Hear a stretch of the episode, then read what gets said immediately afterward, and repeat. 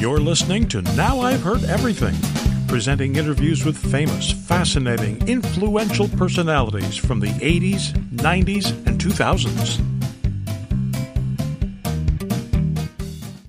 I am a blood relative of the man who is the, the head of the Republican Revolution, who has ushered in this new brand of conservatism that you believe in. Therefore, quit lying to people. Gays come from all kinds of American families, and you can't stereotype us. LGBTQ activist Candace Gingrich. Today on Now I've Heard Everything, I'm Bill Thompson. Happy Pride. Well, you know, it can't be easy being the sibling of a very famous politician, but probably especially so if you're a lesbian and your brother happens to be one of the nation's leading right wing conservatives. In 1994, the Republican Revolution took over Congress and Newt Gingrich became the Speaker of the House. And suddenly, his half sister Candace, who pronounces the family name Gingrich, found themselves, as they put it, an accidental activist. I met them in 1996, just at a time when same sex marriage was being debated in the U.S. Senate, the U.S. House, as well as courts all over the country, as you're about to hear in this interview. And you may also hear some terminology that may sound a little dated because, for example, the term LGBTQ had not yet come into wide usage, as you're about to hear in this interview. So, here now from 1996, Candace Gingrich. Although my tale is very specific in that I am a lesbian and that I happen to recognize my ability to be an activist through my brother becoming speaker, it still somewhat has universal themes in that um, that real, reality that it takes some defining moment in your life for you to realize something about yourself. Um, and for me, it was the election in 94, my brother becoming speaker, and my having a reporter ask me if I was gay or not, for me to realize that uh, my voice could be heard. Um, and there are a lot of people in the country who, who I've spoken with who have, um, through my coming out story, through my um, ability to speak out in the face of, of what they consider um, a great opposition, um, have realized in themselves their own ability to, by being out, or if you're not out, by writing their member or by, by speaking up for others, um, affect change in a positive way. And not everyone can come to a town hall meeting. Not everyone can make it to a Pride festival. Not everyone can, um, you know, catch a news show that I might happen to be on. Um, but but books do get to places where the word might not get there, uh, and it's just a way to, to spread that idea. But yet, as as your very title implies, I mean, this is not something, this is not an office you ran for, a title you sought, something that you campaigned for and fought for, maybe that you dreamed of since you were six years old. It kind of was thrust upon you. Um, I actually uh, shy away from the word thrust because uh, certainly at, at every avenue and to this date, I have the option of uh, going back to Harrisburg and t- continuing the life of an apathetic complacent person. Um, but there was, I don't know if I could live with myself if, if I had chosen that. Well, once you once you've tasted the the ability to to influence the way others think. And and we're talking not just about other lesbian or gay people that you're addressing. You're talking about a straight audience that thinks those people and then they see you and they say, well, she looks like one of us. I mean, she, maybe she's normal. Yeah, and and that's that's a, a very important recurring theme in, in that uh, showing the honest, true, realistic face of a gay or lesbian person is a very powerful tool in, in turning the, the ignorance or the stereotypes or the myths that people hold about gay people into understanding and into education. Uh, and, and that, I think, from, from the get go, that was one of the most beneficial, positive things that I saw in my coming out publicly is that there are a whole host of people who are under the impression that gays only come from bad, abnormal, dysfunctional families where something's gone horribly wrong. But here's a chance to remind those people, as well as the extremists who, who continue to spout that kind of, of rhetoric, that, hey, I am a blood relative of the man who is the, the head of the Republican Revolution, who has ushered in this new brand of conservatism that you believe in.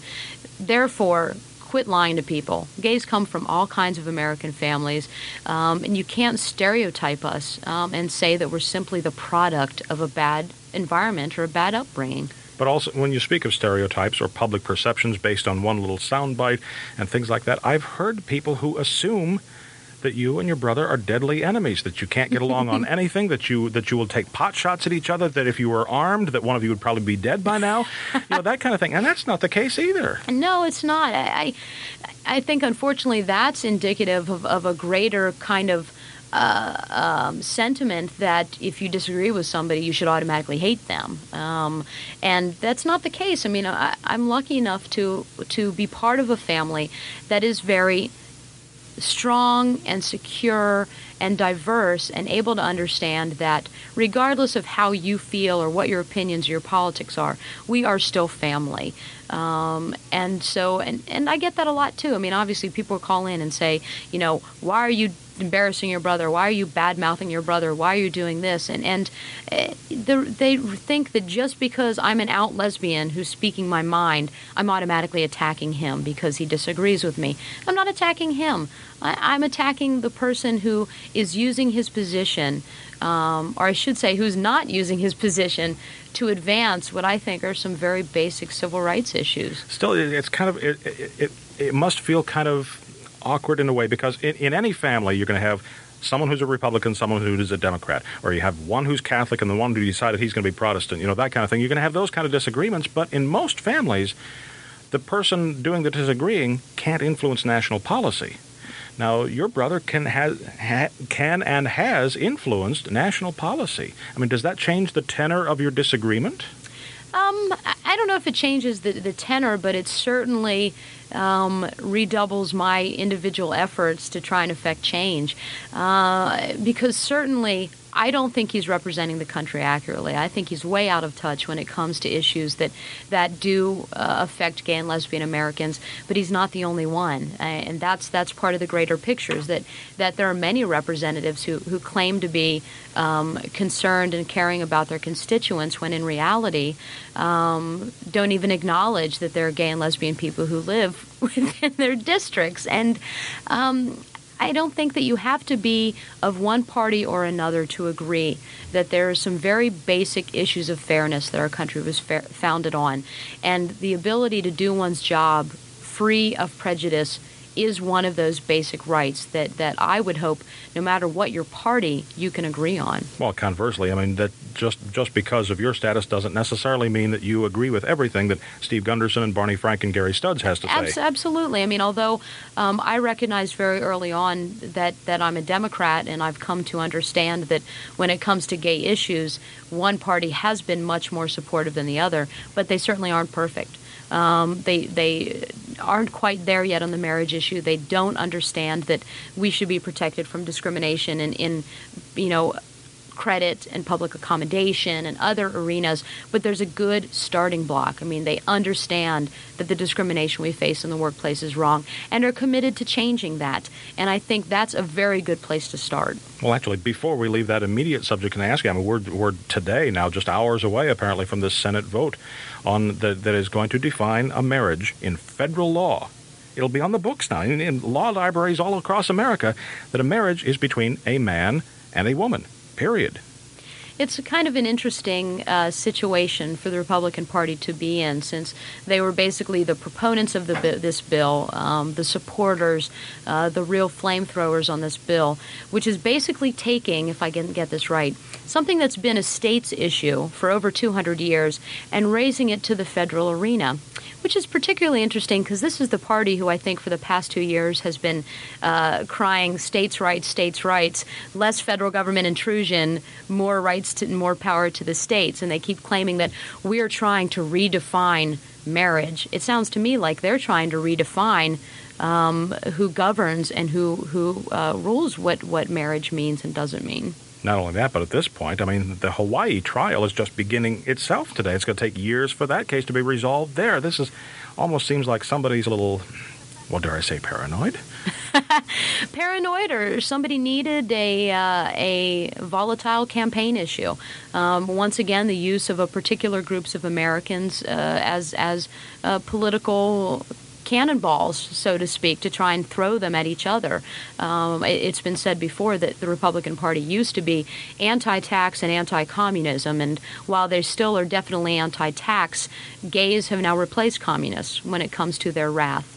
Um, and um, there's no finer example than that than of the Defense of Marriage Act, which, you know, the Senate has, I think, five more appropriations bills that they need to pass before October 1st. I think maybe they should be thinking about that rather than an issue that, that most Americans really aren't afraid of.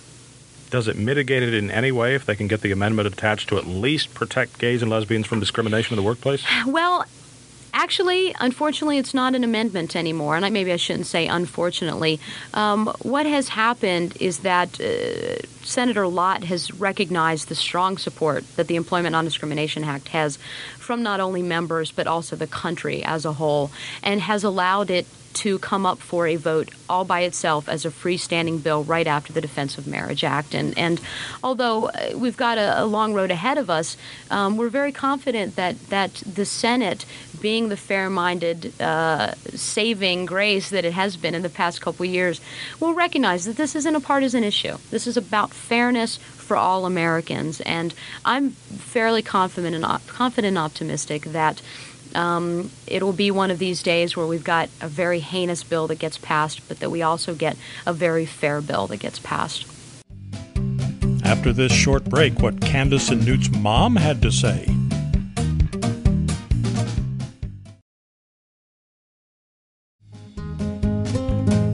Now back to my 1996 interview with Candace Gingrich. We've been talking for almost 10 minutes now about kind of a, a, a, narrow focus here, and that's not clearly what your book is about, you know, in its entirety. I mean, there's, there's, your whole life is in here. Yeah, and my whole life is in there, and I, I think, though, that, that the kind of discussion that we just have had is an end result of the things that I talk about in my book because, you know, truly growing up in America is never easy for anyone, I, I think. Um, it certainly um, has become a challenge, and it shouldn't be. Um, but the gay and lesbian Americans face challenges that, that no young person should have to face. Um, and in, in the end result, we all have the power, both gay and non gay, to really take control and affect change, whether it's in the community or whether it's statewide or whether it's nationally. And that you know, there's still a lot of people out there who don't realize or recognize that that you can be fired simply for being gay, or that you can be denied a mortgage simply for being gay, and the whole host of people out there who still are victims to the stereotypes and, and misconceptions out there about gays and lesbians. So the book may be called The Accidental Activist, but but I hope people realize that we can't sit around and wait for some catalyst to inspire us to become active. We need to recognize before that event happens that there are very positive things that we can be doing to affect change um, in our communities and in our country. We ought not to be accidental. That's right. Too many reactivists, I think, instead of activists, and that's not a bad thing. Um, but I don't think that we can spare the time right now to wait for, for people to be reacting. Yeah, but you know, it takes even for something that you feel strongly about. It does take courage to put yourself at the forefront of something, and and to even even to even to walk around your neighborhood, you know, getting signatures on a petition or something is difficult for a lot of people. Certainly, um, but I looked back at at uh, the suffragist movement and the civil rights movement, and, and saw people who realized that the risk was worth it.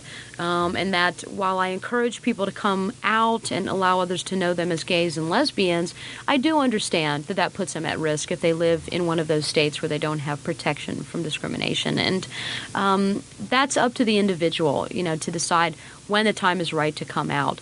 Um, but a, I certainly think it's worth worth the risk, and that it's a necessary risk.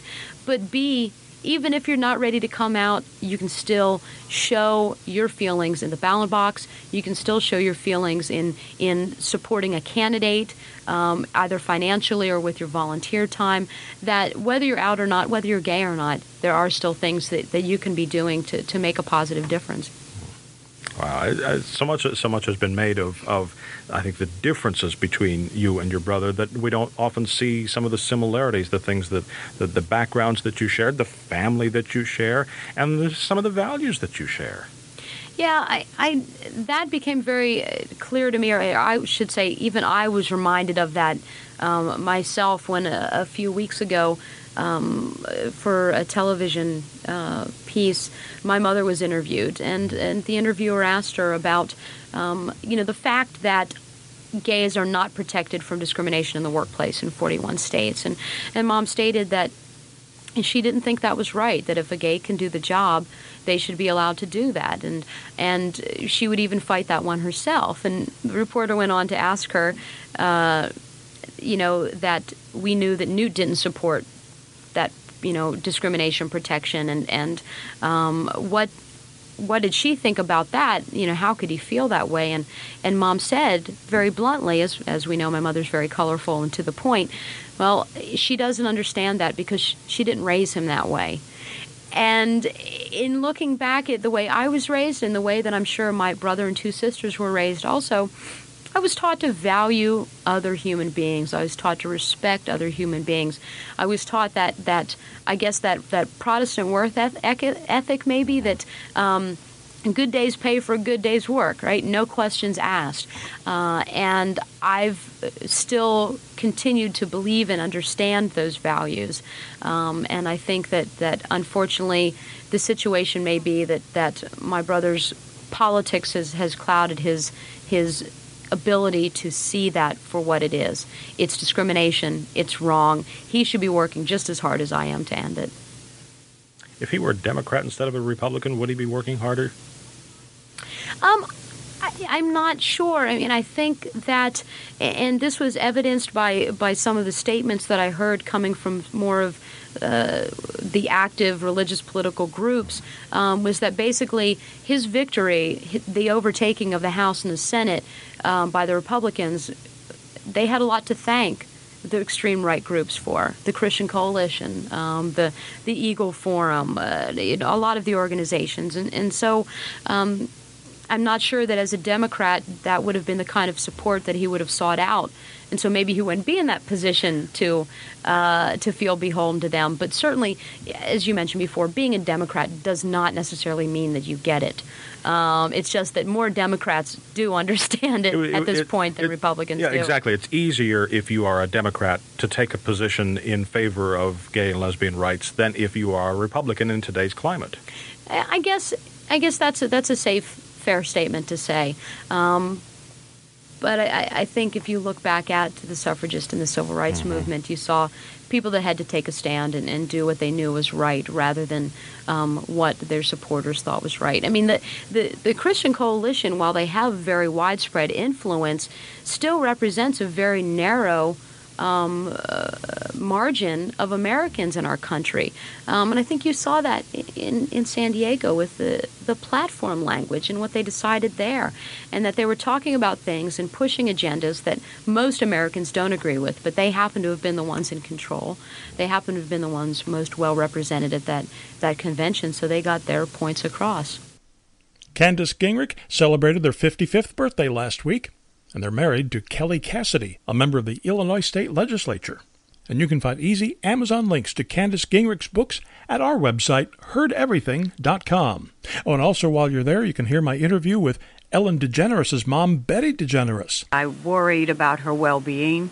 I worried that she wouldn't have a man to take care of her. And I think she has taken care of herself rather well. And my interview with Matthew Shepard's mother, Judy Shepard. He called me on the phone and told me that he was gay, and I said, "So why did you wait so long to tell me?" And he's he's like, "How did you know before I knew?" And I I think I really do think that we all know. Mom, moms know. All of our past episodes of Now I've Heard Everything are posted at heardeverything.com, and you can find them all. There are a couple hundred of them there. And of course, we post new episodes here every Monday, Wednesday, and Friday. And you can find us on all major podcast platforms. And thanks for listening. Next time on Now I've Heard Everything, my conversation with a prominent Washington journalist who wrote a book about his friend, Justice Thurgood Marshall. My 1993 interview with Carl T. Rowan.